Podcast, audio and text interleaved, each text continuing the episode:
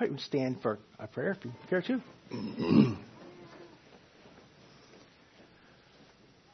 Let's pray. Thank you, Father, for revealing yourself to us through your Spirit. Thank you that you've given Jesus as a sacrifice for sin, that we can be right with you. And I pray that we could love him more and just commit our lives day by day to you. Just thank you for the privilege of meeting together in this way and for the facilities we have. Just thank you for the many blessings you've shared into our lives today. And I pray that as we look into your word today and learn more about Jesus and his way, we could uh, be willing to apply it to our lives and open our hearts to uh, being, being changed by, through your spirit. I pray in Jesus' name, amen. You be seated. Thank you.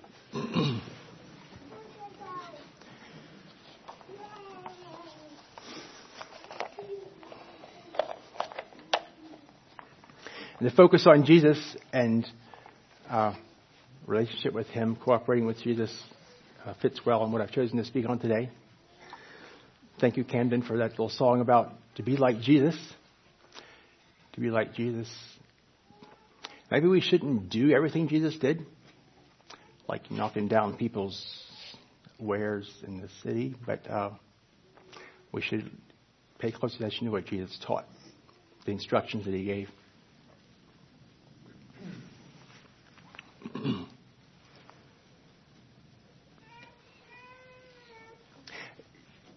I, I expect it's true that Jesus had authority that we don't have. So, uh, yeah, we'll, we'll come across that throughout the, the text here. So, the uh, topic today is the Sermon on the Mount. It's a big, wide topic. You could spend, you know, a long series, week by week, going through the Sermon on the Mount. Uh, but we're going to do like a flyby, and uh, hopefully, I, hopefully, I can uh, I can't talk about everything, but we can talk about some of the things. And it's about Jesus, so it's going to be good. So on a hillside by the Sea of Galilee, Jesus went up on the mountain. There were a lot of crowds around day by day. And according to Matthew's description, uh, he called his disciples to him, and then later he talks about the people were astonished. So I expect there were a lot of people there, more than just the 12 disciples. Uh, but he, he, he sat down and taught, taught the people, his disciples, or whoever else was there, uh, a bit about the kingdom of God. And there were a lot of new things that came out in the kingdom, in this, in this talk about the kingdom of God. And he went something like this. Blessed are the poor in spirit, for theirs is the kingdom of heaven. Blessed are they that mourn, for they shall be comforted. Blessed are the meek, for they shall inherit the earth. Blessed are they which do hunger and thirst after righteousness, for they shall be filled. Blessed are the merciful, for they shall obtain mercy. Blessed are the pure in heart, for they shall see God. Blessed are the peacemakers, for they shall be called the children of God. Blessed are they which are persecuted for righteousness' sake, for theirs is the kingdom of heaven. Blessed are ye when men shall revile you and persecute you and say all manner of evil against you falsely for my sake. Rejoice and be exceeding glad, for great is your reward in heaven. For so persecuted they the prophets which were before you. Ye are the salt of the earth. But if the salt have lost his savor, wherewith shall it be salted? It is thenceforth good for nothing but to be cast out and to be trodden under foot of men. Ye are the light of the world. A city that is set on a hill cannot be hid. Neither do men light a candle and put it under a bushel, but on a candlestick. And it giveth light unto all that are in the house. Let your light so shine before men that they may see your good works and glorify your Father which is in heaven. Think not that I am come to destroy the law and the prophets, or the prophets. I'm not come to destroy, but to fulfill. For verily I say unto you, till heaven and earth pass, one jot or one tittle shall in no wise pass from the law, till all be fulfilled. Whosoever therefore shall break one of these least commandments and shall teach men so, he shall be called the least in the kingdom of heaven. But whosoever shall do and teach them, the same shall be called great in the kingdom of heaven. For I say unto you, that except your righteousness shall exceed the righteousness of the scribes and Pharisees, ye shall in no case enter into the kingdom of heaven. Ye have heard that it was said by them of old time, Thou shalt not kill. But I say unto you, and whosoever shall kill shall be in danger of the judgment. But I say unto you, that whosoever is angry with his brother without a cause shall be in danger of the judgment. And whosoever shall say to his brother, Raca, shall be in danger of the council. And whosoever shall say, Thou fool, shall be in danger of hellfire. Therefore, if thou bring thy gift to the altar, and there rememberest that thy brother hath aught against thee, leave there thy gift before the altar and go thy way. First, be reconciled to thy brother, then come and offer thy gift. Agree with thy adversary quickly whilst thou art in the way with him, lest at any time the adversary deliver thee to the judge, and the judge deliver thee to the officer, and thou be cast into prison. Verily I say unto thee, thou shalt by no means come out thence till thou hast paid the uttermost farthing. Ye have heard that it was said by them of old time, Thou shalt not commit adultery. But I say unto you, that whosoever looketh on a woman to lust after her hath committed adultery with her already in his heart. And if thy right eye offend thee, pluck it out and cast it from thee. For it is profitable that one of thy members should perish, and not that thy whole body should be cast into hell. And if thy right hand offend thee, cut it off and cast it from thee. For it is profitable that one of thy members should perish, and not that thy whole body should be cast into hell. It hath been said, Whosoever shall put away his wife, let him give her a writing of divorcement. But I say unto you, that whosoever shall put away his wife, saving for the cause of fornication, causes her to commit adultery. And whosoever shall marry her that is divorced committeth adultery. Again, ye have heard that it hath been said by them of old time, Thou shalt not forswear thyself, but shalt perform unto the Lord thine oaths. But I say unto you, swear not at all, neither by heaven, for it is God's throne, nor by the earth, for it is his footstool, neither by Jerusalem, for it is the city of the great king. But let your yea be yea, and your nay, nay. Whatsoever is more than these cometh of evil. Ye have heard that it hath been said, an eye for an eye, and a tooth for a tooth. But I say unto you that ye resist not evil. But whosoever shall smite thee on thy right cheek, turn to him the other also.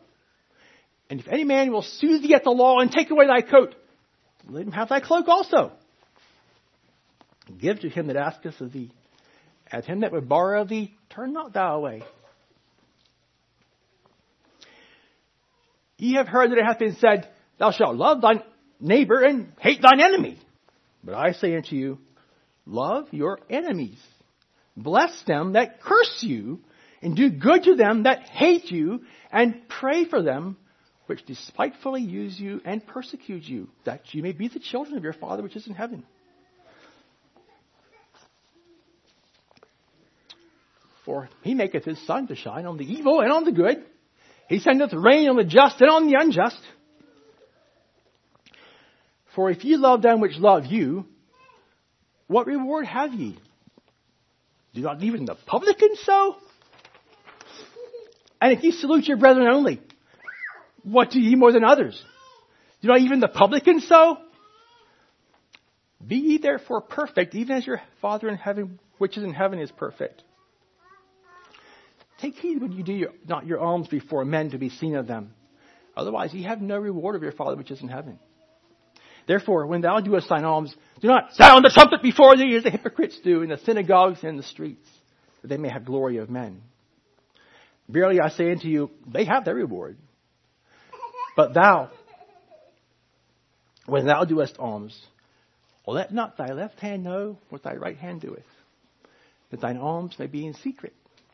And thy Father which seeth in secret himself shall reward thee openly. And when thou prayest, Thou shalt not be as the hypocrites are, for they love to pray, standing in the synagogues and in the corners of the streets, that they may be seen, that they may be seen of men. Verily I say unto you, they have their reward. But thou, when thou prayest, enter into thy closet, and when thou shut thy door, pray to thy Father which is in secret, and thy Father which seeth in secret shall reward thee openly. But when ye pray, use not vain repetitions as the heathen do, for they think they should be heard for their much speaking.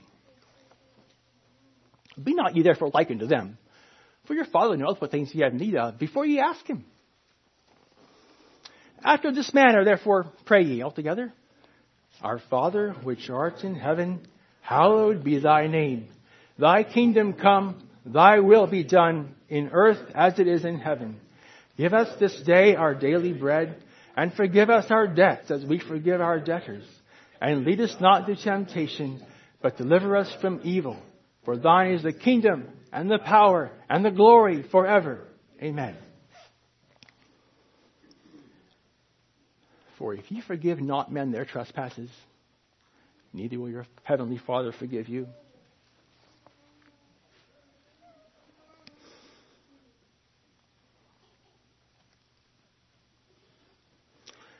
But if you forgive men their trespasses, your heavenly Father will also forgive you.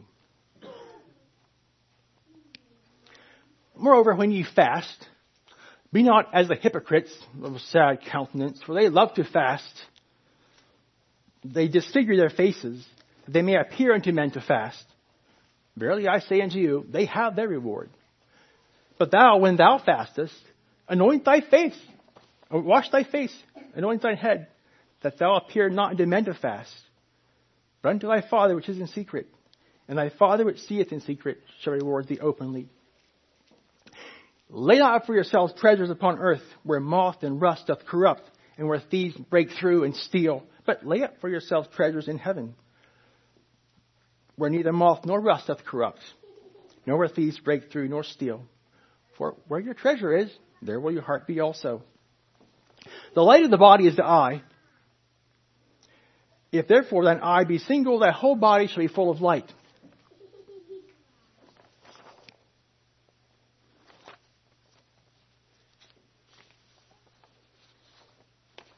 But if thine eye be evil, thy whole body shall be full of darkness. If therefore the light that is in thee be darkness, how great is that darkness? No man can serve two masters. For he will hate the one and love the other, or else he will hold to the one and despise the other. You cannot serve God and mammon. Therefore I say unto you, take no thought for your life, what you shall eat, or what you shall drink, or yet for your body what you shall put on. Is not the life more than meat, and the body than raiment? Behold the fowls of the air, for they sow not, neither do they reap, nor gather into barns. Yet your heavenly Father feedeth them. Are you not much better than they? Which of you, you by taking thought, can add one cubit unto his stature? Or why take ye thought for raiment? Consider the lilies of the field, how they grow. They toil not, neither do they spin.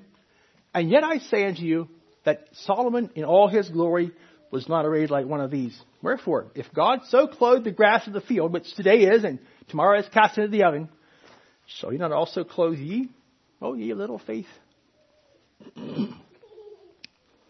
Therefore, take no thought, saying, what shall we eat? Or what shall we drink? Or wherewithal shall we be clothed? For after all these things the Gentiles seek. For your heavenly Father knoweth that ye have need of all these things. But seek ye first the kingdom of God and his righteousness, and all these things shall be added unto you.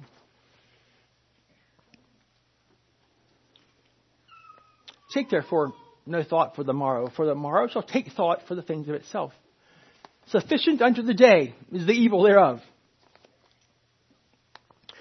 Judge not that ye be not judged, for with whatever what judgment ye judge, ye shall be judged. And with what measure ye meet, it shall be measured to you again. And why beholdest thou the mote in thy brother's eye, but considerest not the beam in thine own eye? Or how wilt thou say to thy brother, let me pull out the mote out of thine eye, and behold, there is a beam in thine own eye. Thou hypocrite. First cast out the beam out of thine own eye, and then shalt thou see clearly to cast out the mote out of thy brother's eye. Give not that which is holy unto the dogs, neither cast ye your pearls before swine, lest they trample them under their feet, and turn again and rend you. Ask, and it shall be given you. Seek, and ye shall find. Knock, and it shall be opened unto you. For everyone that asketh, receiveth. He that seeketh, findeth. And to him that knocketh, it shall be opened. Or what man is there of you whom if his son asks bread, will he give him a stone? Or if he asks a fish, will he give him a serpent? If ye then, being evil, know how to give good gifts unto your children, how much more shall your Father which is in heaven give good things to them that ask him? Therefore, all things whatsoever you would that men should do to you, do ye even so to them. For this is the law and the prophets. Enter ye in at the strait gate, for wide is the gate, and broad is the way that leadeth to destruction. And many there be that which go in thereat. Because strait is the gate, and narrow is the way that leadeth unto life, and few there be that find it. Beware of false prophets, which come to you in sheep's clothing, but inwardly there are ravening wolves. Ye shall know them by their fruits. Do men gather grapes of thorns or figs of thistles?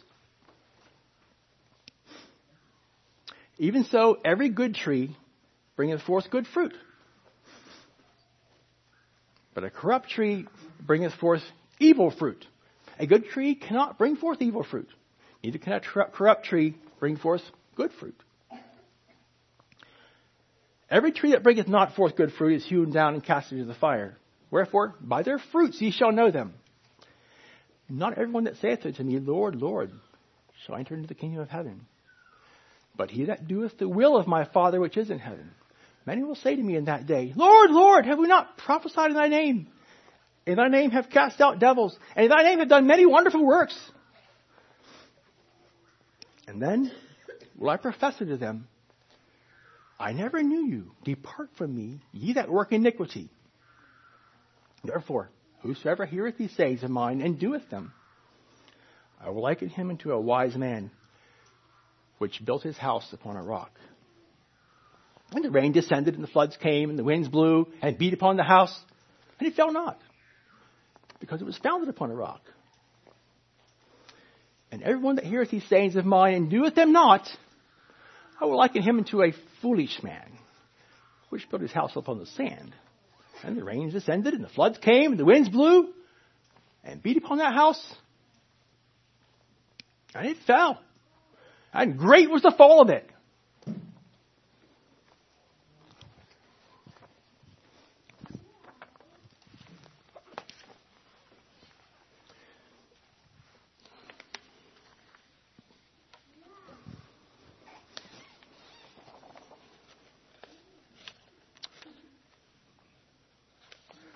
So that is the text for this morning. Like I said, there could be many, many, many Sundays spent picking all that apart and sticking it onto us, applying it to our lives. Um, just a little bit of opening there, the Beatitudes. Uh, Beatitude means something like blessed. Um, beatitude, I read, is used in some church cultures to refer to their leadership the, the Beatitude, the, um, let's say, like His Holiness for the Pope or something, uh, meaning, meaning blessed. So it's a, it's a list of blessings that, that God, that, that Jesus was giving here. Um, Jesus used different forms of speech. He used similes. He used metaphors. Metaphors. He used um, just plain speech too. Um, there are some places where Jesus didn't mean what he said. And some places where he did mean what he said.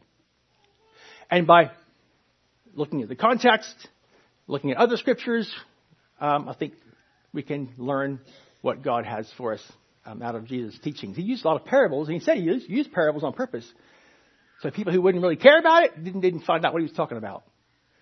He was just a nice storyteller that told stories about people getting hit by robbers and you know, etc.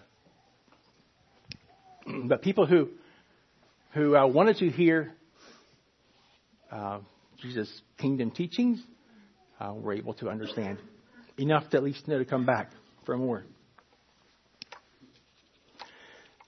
So when he says, "Blessed are blessed are the meek, for they shall inherit the earth," well, I don't really want to inherit the earth. I'd rather have the New Jerusalem. Um, I don't think he meant that we'll inherit the earth, and there's some religions that believe that. Uh, so these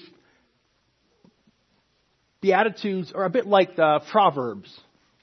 Uh, Brother Earl's been been uh, influencing me to not take Proverbs literally. Uh, I appreciate that. I didn't really catch on to that until pretty late in life. That's not too late yet, I guess. But yeah. Um, and the Beatitudes are just general statements of a proverbial type uh, and not distinct statements of fact. Like, all who are meek shall get the earth at some time. I don't think that's what he was, what he was saying here. And it's not that the meek won't see God. It's that um, just a, a, list of a list of um, poetic statements about the kingdom of God, various facets of it. So, the point of the parable, the point of the beatitudes here, I'm getting out of it, is that the spirit poor, meek, mourners, merciful, hungry, poor, persecuted peacemakers have got it made. Those characteristics are, are describing people that are in the kingdom of God and that have uh, a position to be envied. They're blessed. And that's a completely strange picture to the fight to the top world you know, that we live in. And most definitely against evolutionary principles.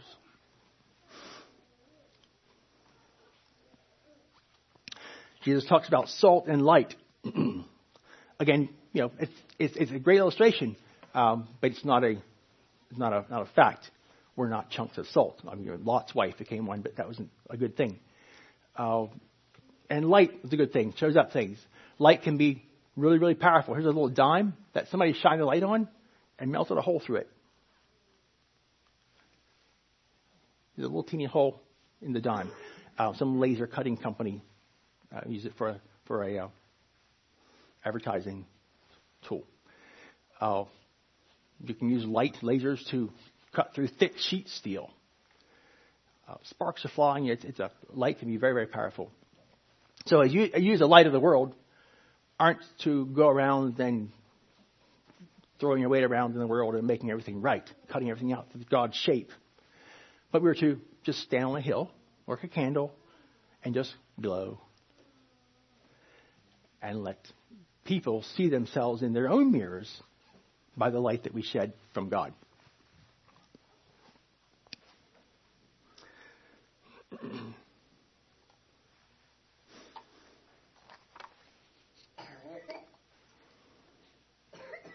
Being the salt of the earth is often given, uh, often uh, understood to be like you're a good part of the earth, the earth system. Um, and I think probably the Amish culture has been lifted up this way. Uh, that they have this home lifestyle with their close knit communities, and if we could all be like them, you know, the world would be a better place. Uh, but how can we be a light and a salt influence to the earth, to the world, to the society, without getting involved in it. Because Jesus is pretty clear about this two, two kingdom concept. Um, he talks about you and them, and in the New Testament as well. It's us and them. Uh, they, we obey them, the government. Uh, they will come after you and bother you. Uh, it's an us and them situation. I think uh, one way to describe it is that God's people are basically to be a measure a point from which to measure righteousness. We're not supposed to impose righteousness onto the world, onto society, but we're supposed to be a point from which to measure righteousness. So if someone's around you at your, your job and they say a word they shouldn't say, say, oh, sorry, I didn't know you were here. What difference does it make if I'm here or not? Well, they know what difference it makes. They're measuring righteousness by you. They know where righteousness is if they respond that way. So um, that's at least one thing that God's people are to be in, the, in this world. Like I mentioned before, a light glowing on a candlestick so other people can look in their mirrors and see how they actually look by the light that God shows shines through us. In Titus chapter 2, 7, uh, 7 and 8, in all things showing ourselves a pattern of good works. In doctrine, showing uncorruptness, gravity, sincerity, sound speech that cannot be condemned, that he that is of the contrary part may be ashamed, having no evil thing to say of you. That kind of gives the picture of um, uh, just where I got this from. Uh, 1 Peter 2.12, a similar verse, having your conversation honest among the Gentiles, that whereas they speak evil against you as evildoers, they may by your good works which they behold glorify God. So the evil people will end up glorifying God because of how the Christians act. That's not always the case, but it's supposed to be. Um, that's one of the major influences that the church is supposed to have in the world. Not like try to elect a righteous guy into government or something, or uh, be the next president.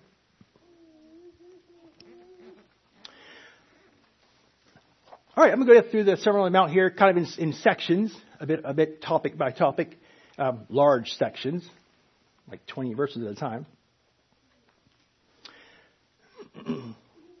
Uh, and 20 to 26 I'll go over some of that a bit now. Um, Jesus calls out the scribes and Pharisees many times, and he also talks about the publicans um, in negative light. I don't know how what an analogy that would have in our culture today. Um, maybe the rednecks or something would be like the publicans, uh, or hillbillies, you know, whatever.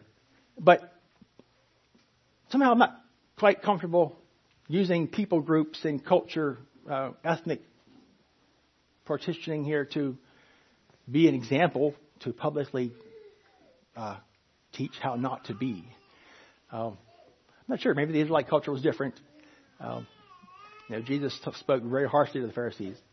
So I'm not sure if we're supposed to emulate that part of Jesus' uh, presentation, uh, as in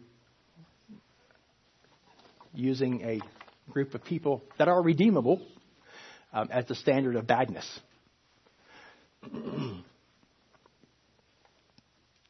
so probably we shouldn't call people generations of vipers uh, and sons of the devil and those kinds of things. I think Jesus had authority that we don't we don't have in that case. Um, he talks about this person who is mad with his brother. Um, and these are precursors to murder, being angry and harboring ill will and all that. Um, and Jesus brings in some terms that we don't use nowadays. I, mean, I never called anybody a Raca that I can remember. Uh, but those terms are kind of synonyms.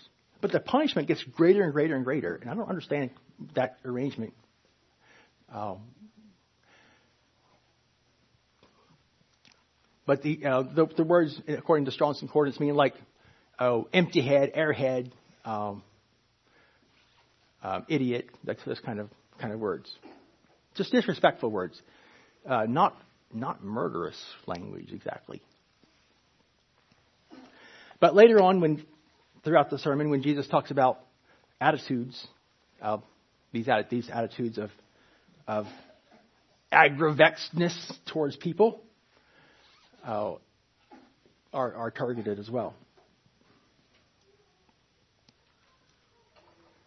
Matthew 5, 27 to 32.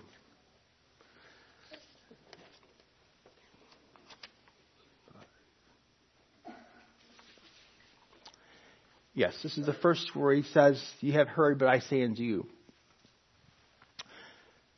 So 27 to 32 kind of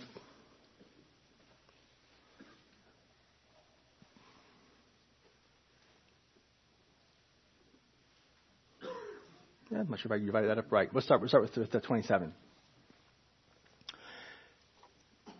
Um, committing adultery is, of course, against God's plan.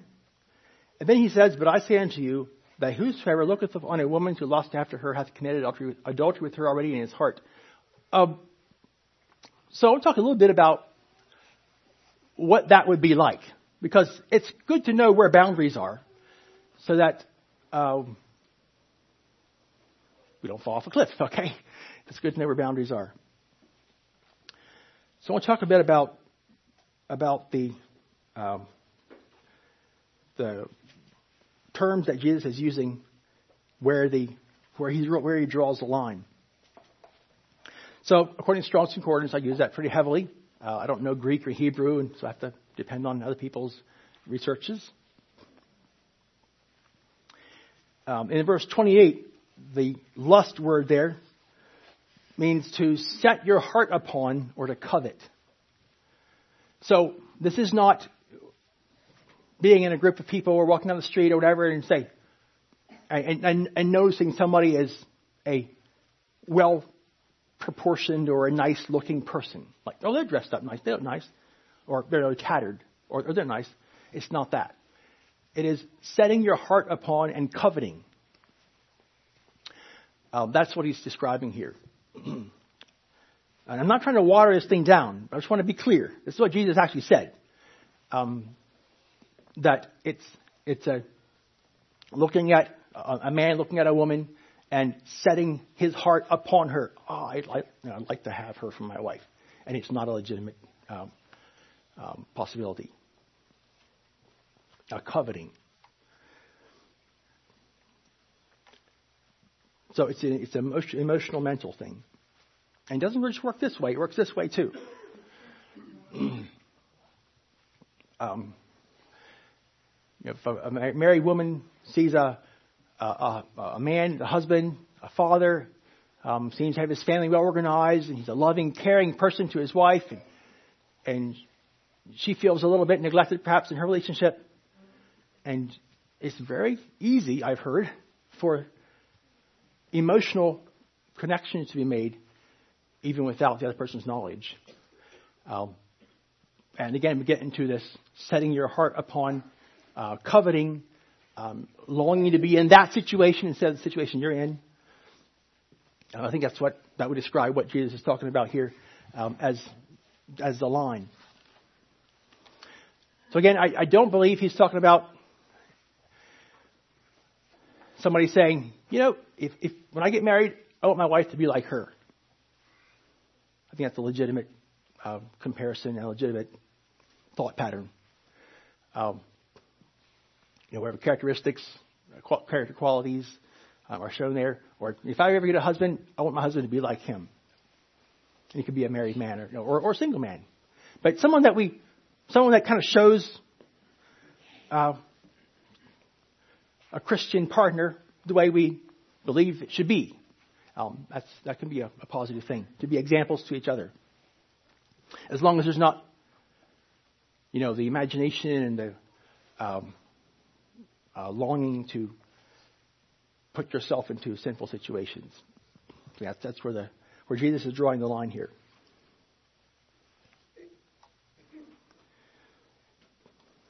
And yes, being in a ungodly society, like was mentioned this morning, that Daniel was in, um, there are a lot of dirtying things out there.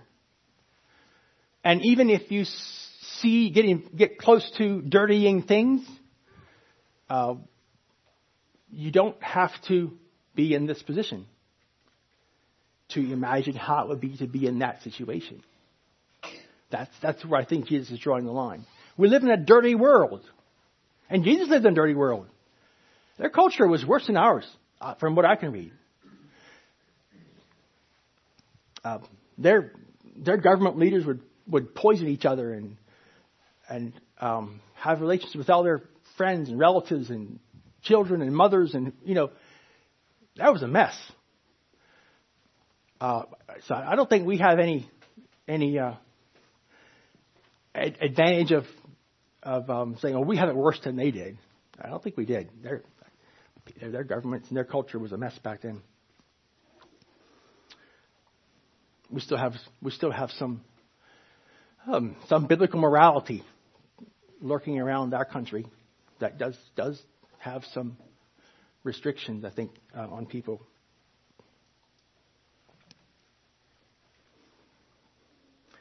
First Thessalonians four five talks about uh, how Gentiles and Christians will live separate, differently, and he says, "Not in the lust of concupiscence, even as the Gentiles, which know not God." And so, in Strong's brings out that lust of concupiscence means suffering under a forbidden longing.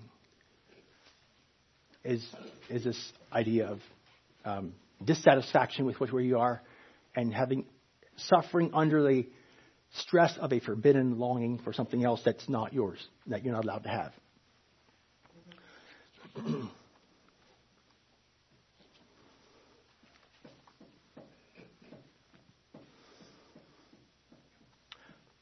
um, and one of the reasons that divorce and remarriage is always wrong is because you have to do this to get divorced and remarried. You have to set your heart upon and long for a relationship outside of the legitimate relationship that you're in. And other reasons, I'm sure, too. Um, but this is, um, yeah, you can't go through the divorce and remarriage process and keep your affections and uh, loves within the relationship. It doesn't work that way.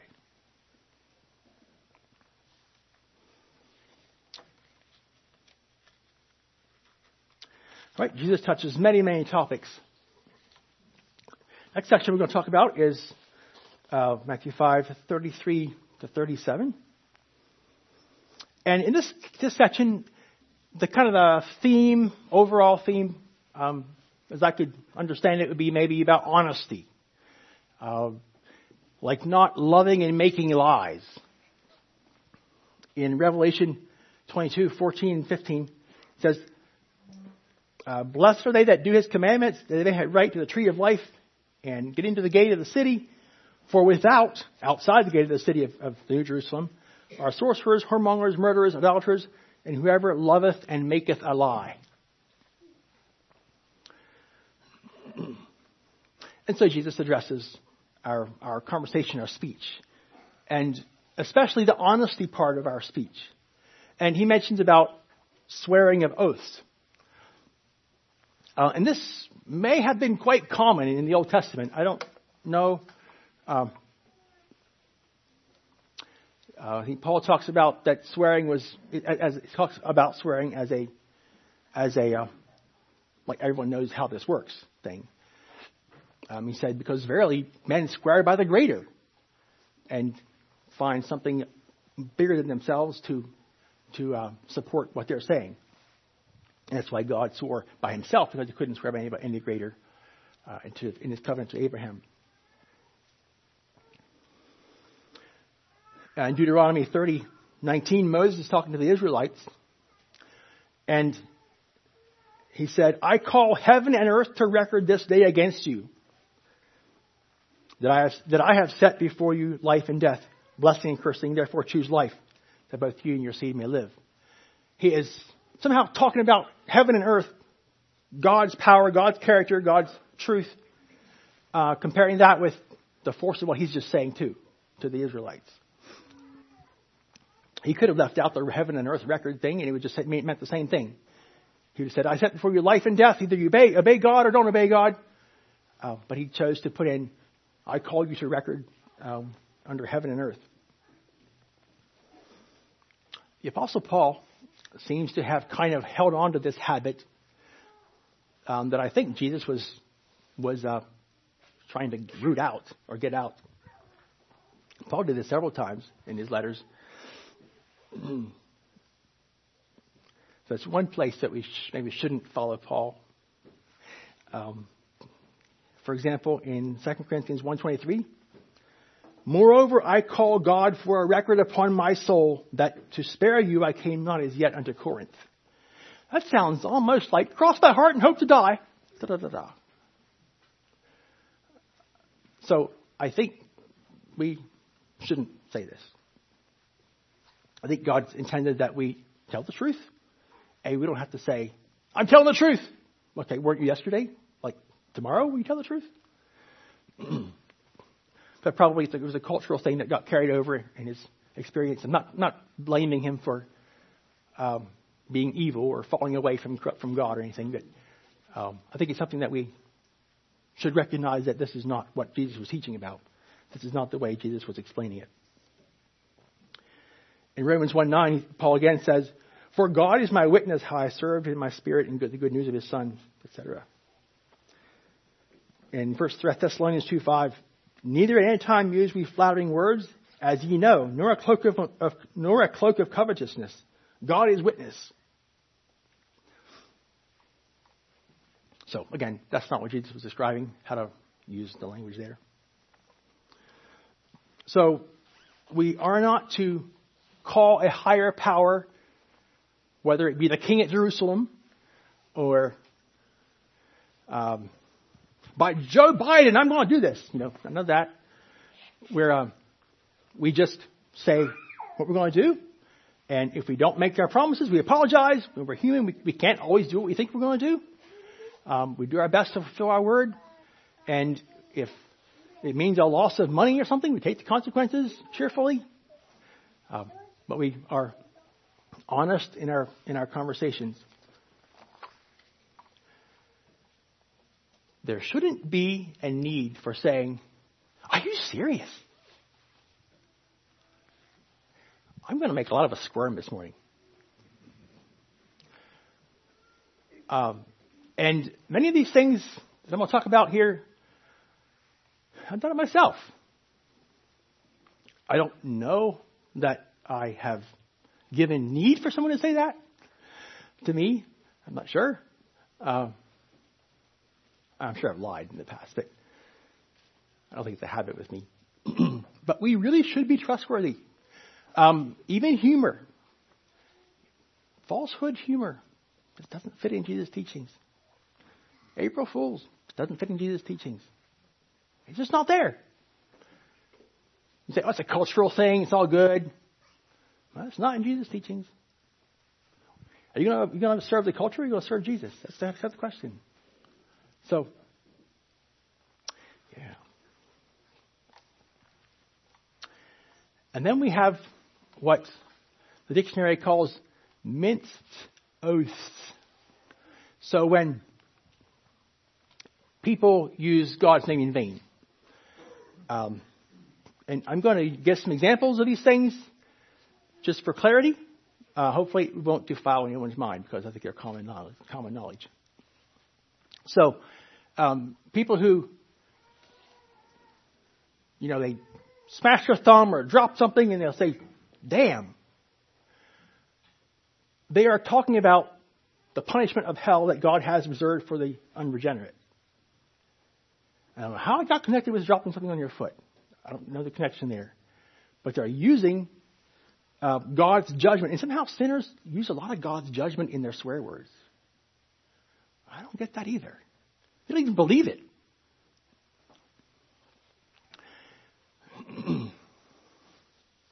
so, I don't think any of us would say that. But what about, what do you say? I need a brave volunteer. A really, really brave volunteer, an anonymous brave volunteer. I, I, I won't say your name out loud. I say, what have you heard in our circles, uh, Anabaptist circles, as a disappointed type of expression? Let's put it that way. Yes. Okay, like if you drop something, crash. Oh my goodness. Okay, sure. Um, great. Any, any others? I'm sorry? Shoot. Okay? All right? Okay? Brown or white? Okay, sure. Sugar. All right. Yeah.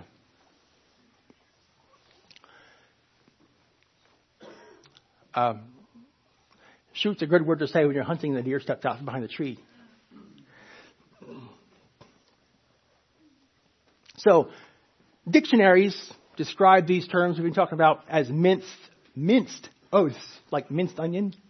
Uh, it's a, the minced part means it is uh, reduced to something smaller or more compact or, in this case, less offensive.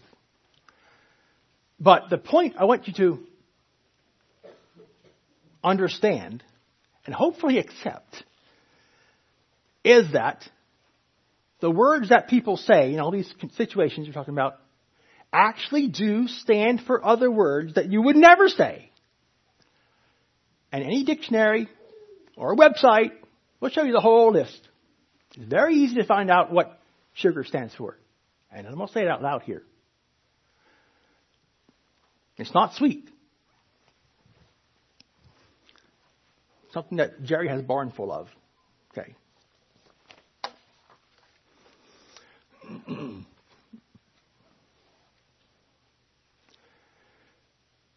so, all the all the uh, publicans and sinners, they know what the words mean. They know when to say sugar instead of the other word when you're around. They know what they're saying. Do you know what you're saying? It is really dangerous to say words that you don't know what, what mean.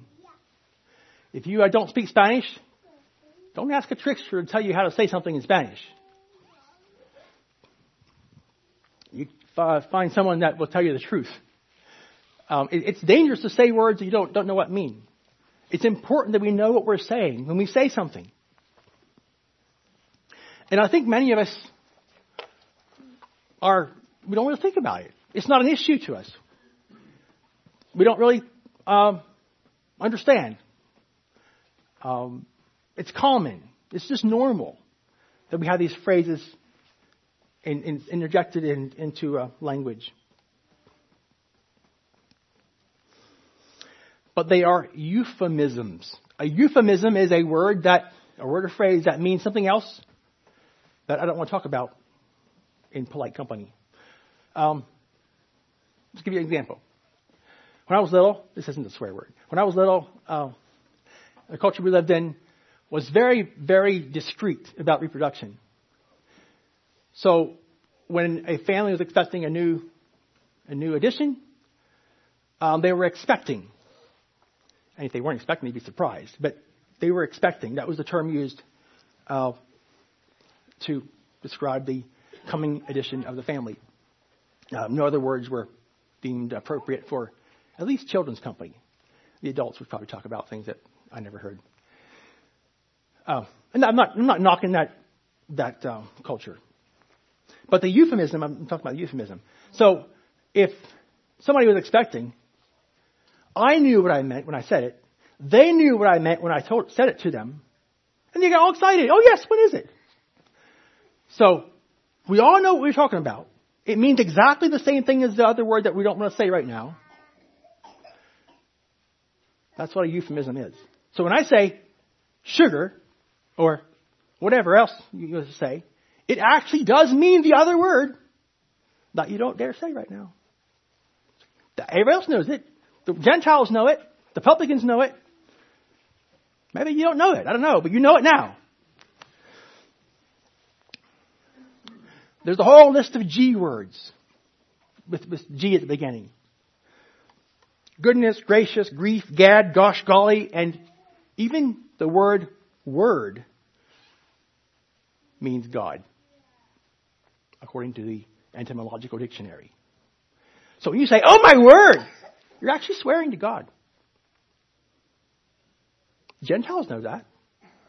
They told me. They were the dictionary. They know you're swearing to God when you say, oh my word. Oh my goodness. Good grief. Those are all God's swear words, euphemistically. And they know what you mean by it. Do you know what you mean by it? Maybe not. Now you do. Read the dictionary. Uh, we have access to lots of information. You can find out what you're saying if you care about it, if you want to. Um, J and C words. Usually refers to Jesus. Jiminy creepers. Cripes. Instead of Christ. Um. Sheesh. These are all Jesus swear words. Euphemisms for Jesus Christ. Now, if you are disappointed when you say Jesus Christ, of course you wouldn't. How about sheesh? You're swearing.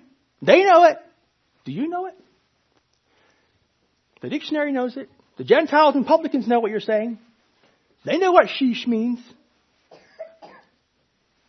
But I think in our protected communities, you know, we don't quite catch on very fast to some of these things. For crying out loud, descended from for Christ's sake. I don't know how that got to be. I mean, some of these words don't really sound like each other, but the word history dictionaries say this is how it is, so I just trust what they say.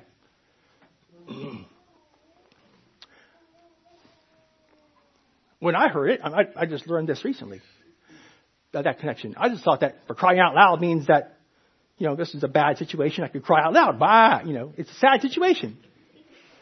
That made sense to me. But that's not where the word came from. That's not where the phrase came from. It came from, according to the dictionary and um, word history sources, it came from people who would have said for Christ's sake unless except they were embarrassed or too cautious to say that. And yet lots of other people's sake, for Pete's sake, pity's sake. Again, all um, from for Christ's sake descended. And the Gentiles know it. Remember, remember. Uh, another one is what the fill in the blank. Where, anything you put in there is wrong. You put buffalo in. You put kitty cat in. Uh, those phrases are all swear word phrases that people have euphemized so that they're more more uh, camouflaged.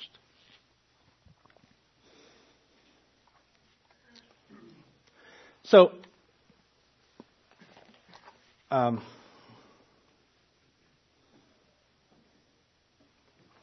S words are usually descended from fecal slang, sugar, shoot, etc.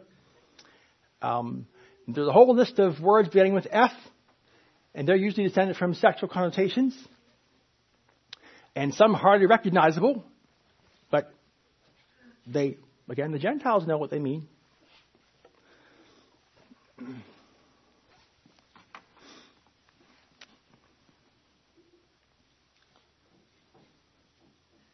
Texting.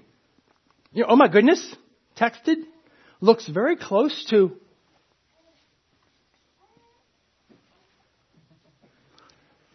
You know that? And guess what? They mean the same thing.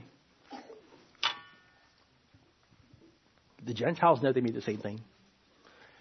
The publicans and sinners know they mean the same thing. So they've invented this euphemism to uh, so they can say it without you know, offending grandma. That's what they do.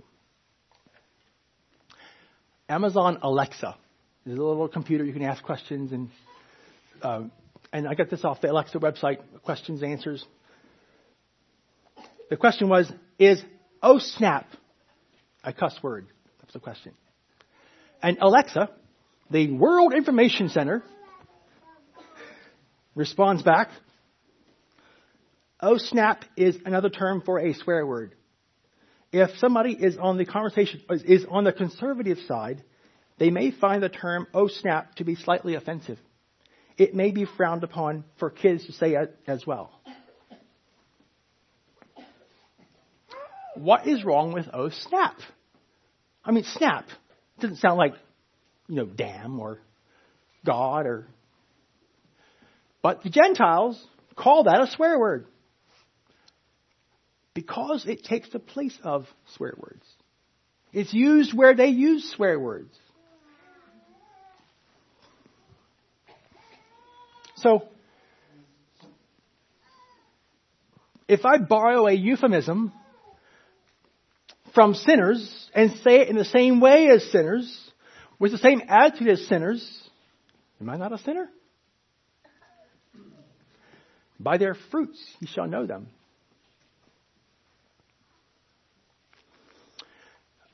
As we can see in the OSNAP example, that any word or phrase you put in the swear part of the sentence counts. There's nothing you can put in there that doesn't count. You can't like make up your own sauerkraut. You know, that counts too. So what we have to do is leave those places blank. It's raining today. I can't go out and play. And the expletive place stays blank. That's the only solution. Another anonymous, brave question. Anonymous. Do any of you know somebody, yourself or somebody else, that, you don't have to say who it is, just if, if you know or not, that doesn't use any kind of filler words like we're talking about? You raise your hand? I'm just curious. Maybe you haven't thought about it very much. It's so normal. Okay? And that person, do they have a hard time getting their point across? Like you don't know what they mean always? They just can't hardly talk? Perhaps. But I'm suspicious it's not because they don't put in those extra words. That's not what's missing. Perhaps they're a little vague in their explanations, but it's not because they forgot to say sauerkraut. That makes them hard to understand. Is that fair to say?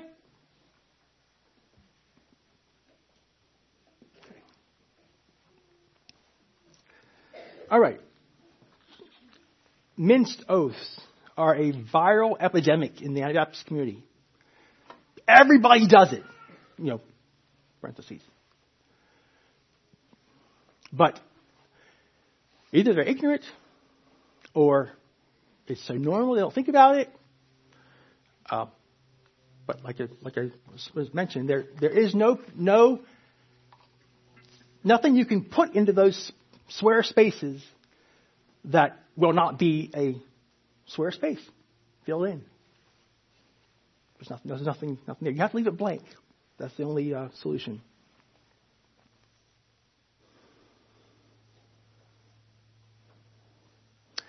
So next time you hear somebody say, "Oh my goodness," like after church today, say, "Ah, let's not do that." Okay. Is that a challenge for you? Can you do that? It's a big habit. It's going to be hard to break.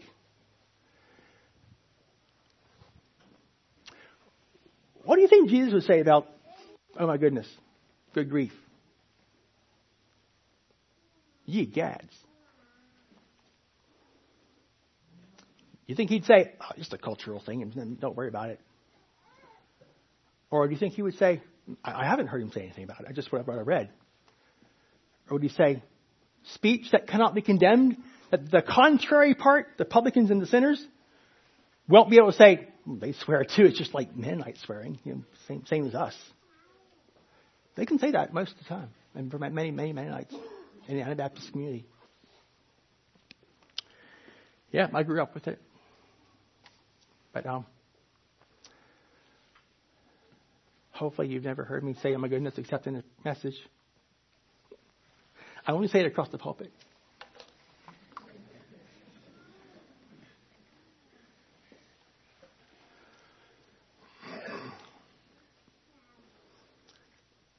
That was um, mostly true. I said in conversation about it as well, but yeah. Uh, I've been involved in school teaching for 20 years, and there's always a pinch point at school. You know, what may the children say? What may they not say? So we draw the line somewhere. You know, I, in my classroom, I can kind of make the rules there, but school wide, you know, I'm not the boss of the whole school, so wherever I've been teaching. So, um, okay, we draw the line here. These words you don't say. The teachers all say the other words. Okay, these words you don't say. My dad says it. What's wrong with that? Okay, well, I'm not, I'm not in charge of your dad right now. You're at school, in our classroom, so you can't say it here. We hear that a lot.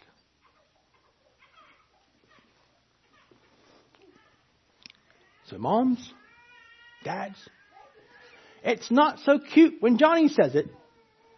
Or maybe you think it is. Sorry.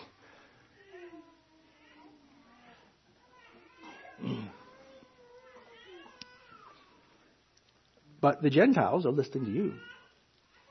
And the publicans and sinners are listening to you.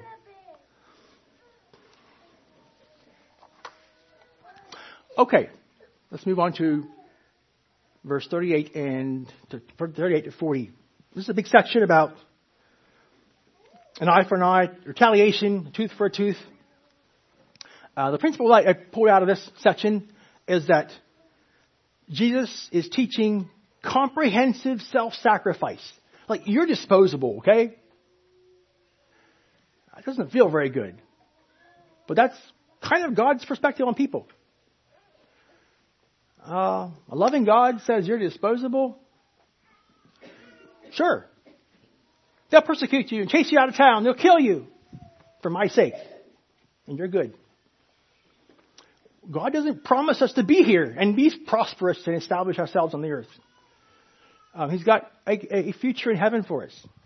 So on this earth, in this life, all that we know so far, from God's perspective, me and my stuff is disposable. It might hurt a lot. I might cry. Uh, but it's all good.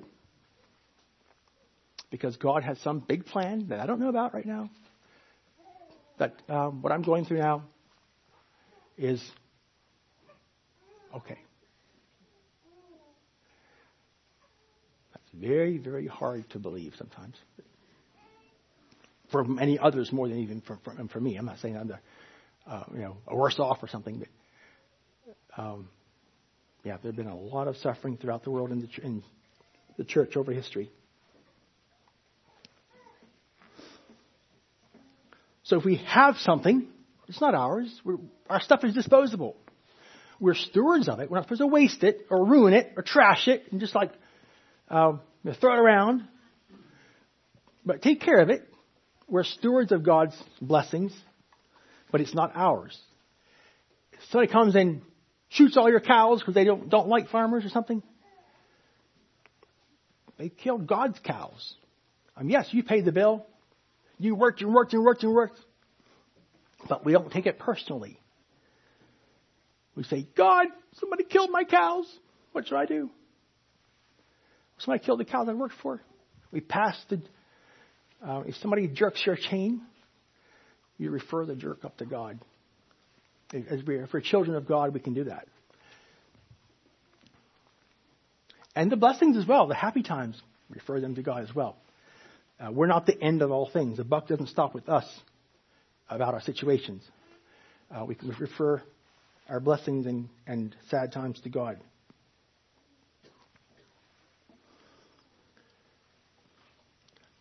And you should be called the children of your Father which is in heaven. Uh, Jesus told the scribes and Pharisees they were children of the devil because they act like the devil. They lied. Your father was a liar from the beginning if we are the children of our Father which is in heaven, we'll act like our Father which is in heaven. Or at least act like He told us to act. Uh, course, God is a, is, a, is a judge as well, and we're not, we're not judged. So we don't have the same privileges and characteristics as God completely. But we should be recognizable as children of God.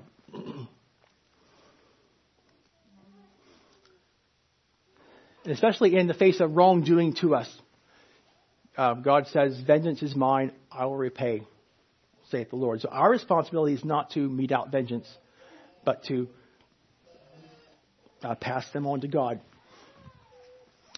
Uh, excuse me, I'm picking on Paul this morning. He did this, pass them on to God. Um, in 2 Timothy, he's talking about Alexander the coppersmith. He says, Alexander the coppersmith did me much evil. The Lord reward him according to his deeds. um, I suppose Paul would have wanted to see Alexander the coppersmith converted and become part of the church. Uh, but in Alexander's current state, with his extreme opposition to the apostles' efforts, um, he was a a thorn in the side of a church. Uh, and but Paul didn't curse him in the name of the Lord. Um, he said God will take care of Alexander, and that's that's the attitude I think that we should emulate. So Jesus is talking about in the Sermon on the Mount.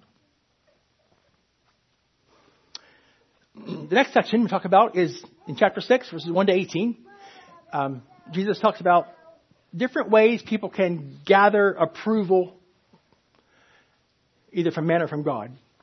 And it seems like approval is more of a motivational force than even punishment and death. The approval, appro- approval, for us to feel approved and validated, drives us to do all kinds of stuff. Knowing that you are approved of God, for example, made all the martyrs from the early church up to the Anabaptist time, and even now in some countries and around the world, go through the persecution and death. Because they know they are approved of God. If you thought that nobody cared about you at all, not God or anybody else, people kill themselves. So we can get approval from the people around us. If we focus on the approval of people around us, uh, we can get it. But it's very short lived. Jesus had approval of people around him. When he was a young person, he said he grew in stature and in favor with God and man. Sure, he was a nice person in the community, uh, helped out in the village. Uh, but you know what? He lost that approval, didn't he? Later on. When he started talking about generations of vipers and things like that it didn't go over so well anymore, and he lost that approval of men. But for the joy that was set before him, he endured the cross, despising the pain. He had the approval of God, and for that approval, he went through this whole, sanct- uh, whole uh, self-sacrifice system that God had planned for Jesus to go through. Because of the approval of God, like I mentioned, all the, the martyrs and persecuted church individuals up through, the, up through history have done the same. For the approval of God, they'll do anything. They'll be hurt badly. They'll be killed. They'll be chased away. and for the approval of men, people do a lot of things too. If they don't value the approval of God more than the approval of men. So there's a little uh, conflict here. Do I? Uh, sometimes you can have both, like Jesus had for a while.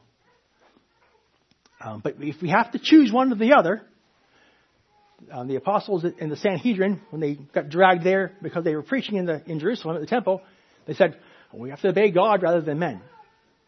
If there's a conflict, well then God, the approval of God is where the line needs to fall. That's an eternal, eternal, uh, forever approval. And this life seems like it's, it's all we've got. You know, we've been here all these uh, 40, 40 couple years or more. Uh, and it's hard to understand. This is really just a blip. In reality, I don't know how that works really. I've never, been to eternity, so I don't know how, how it works. It's so easy to sit, think that this is worth fighting for, what we have here. But it's not. So strive for the approval of God. and in a godly church, you'll have the approval of the brothers and sisters as well. And in Paul's letters, again at the end of his letters, some of them, he would list off some people that were approved of God and bless, a blessing to the church that they were in.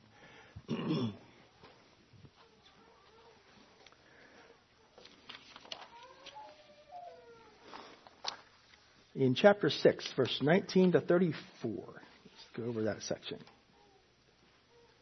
Chapter 6. Kind of the general summary of this section. Um, he just talks about a lot of different subjects, so it's a little difficult to include everything in a, in a title or a, a summary. But beware of trusting in our own abilities to control our own circumstances.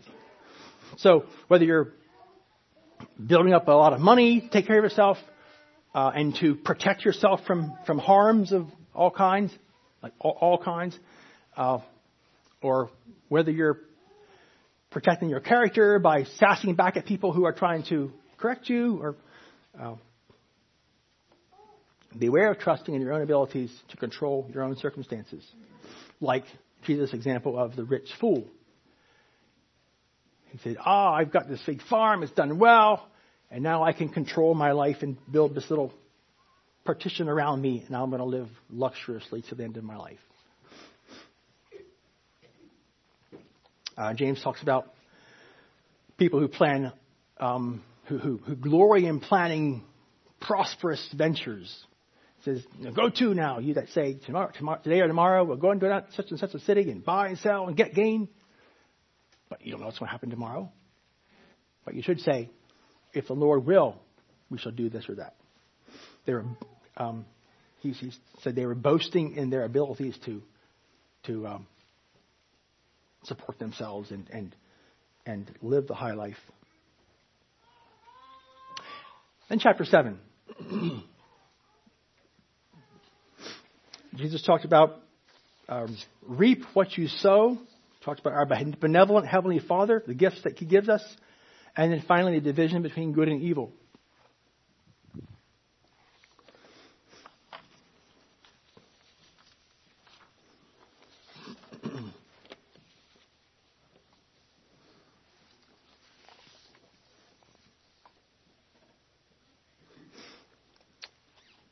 Um, God is a giver of the good gifts.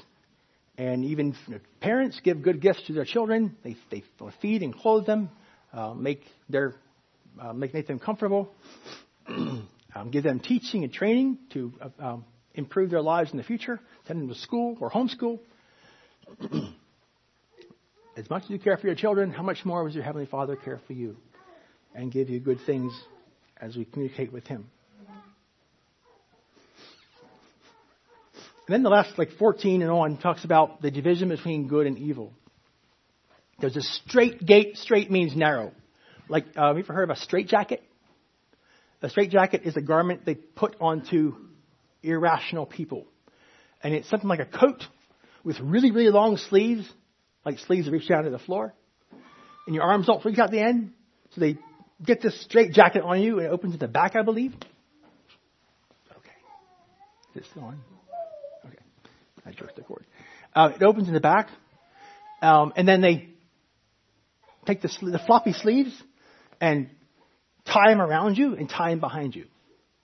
So you're like stuck. However it is, stuck. Um, that's a straight jacket. I used to use them for uh, irrational um, people. so strait means narrow and confined and very, very restrictive. Um, that's the King James word strait meaning there. So strait is the gate. Not that it's not crooked, but it's, it's very narrow and very restrictive, like you're in a straight jacket. Uh, strait is the gate and narrow is the way that leads to life. And few there be that find it.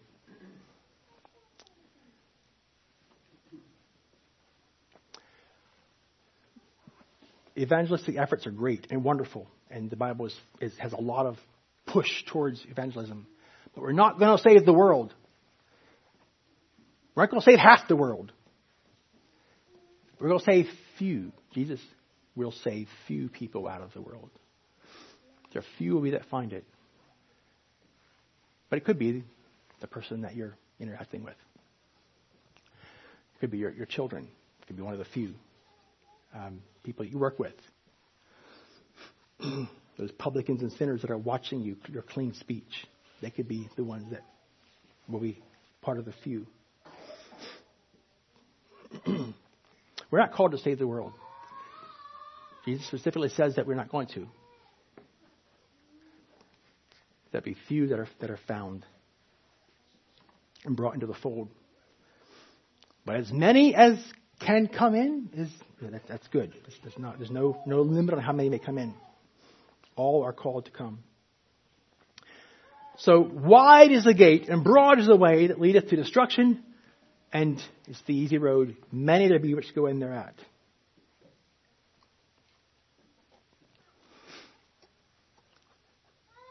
And then he comes to the Jesus comes to the section where he has a little bit of a judgment scene. Uh, and I don't know if this has anything to do with reality or if it's just a parable type thing. I, I could quite imagine that God would be discussing things with people at the judgment. Uh, but you know, maybe will, and I'm sure for sure not an authority on the judgment. But um, in these people's minds, they're going to get in. That's what Jesus. I think that's what Jesus' point is. In their minds, they're going to get in, and in God's mind, they're not getting in, and God wins every time. So they came in this, this account here. Came to the judgment and says, "Have we not done all these wonderful works?" And Jesus says, "I'll profess unto them, I never knew you. Depart from me, ye that work iniquity." How can you work iniquity while you're believing that you are going to heaven? Well, a lot of folks do it.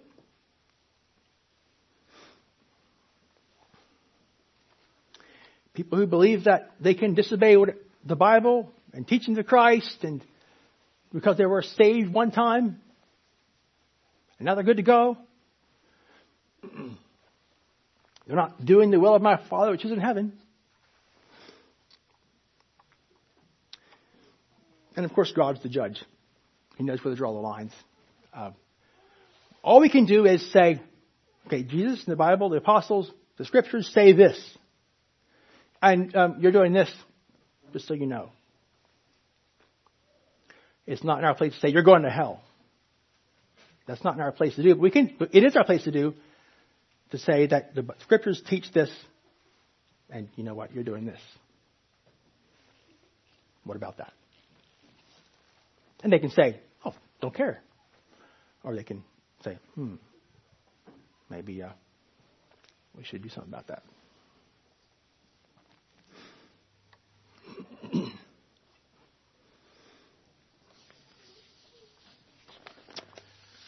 So let us build our houses on the rock. So when the winds come and the, and the, the rains come, the winds blow, the floods come, that our houses don't crash. That we're not going to be, have to be on the side of those that Jesus says, I never knew you. Because different places in the descriptions in the New Testament, it talks about people who thought they were getting in. They were sure they were getting in, and they didn't. How do we know? If people can think they're getting in and God says, no, you're not, what about us? Are we getting in? Well, Jesus is very clear about the criteria. He that get the uh, wording there. he that heareth these sayings of mine and doeth them, and the rest of the scriptures as well. so may we build our lives around uh, that knowledge. We can be confident of God's accepting us um, as long as we are not holding back secret parts of our, our hearts, um, trying to slip by with something. Um, God will let you know if you if you want to know. He's never he's, he's not a tricker. He's not the father of lies. The devil is. Uh, God loves his children, and there'll be something wrong if there is something wrong, you'll know it. I'm not very sure about that. So, all right, turn time back to the moderator.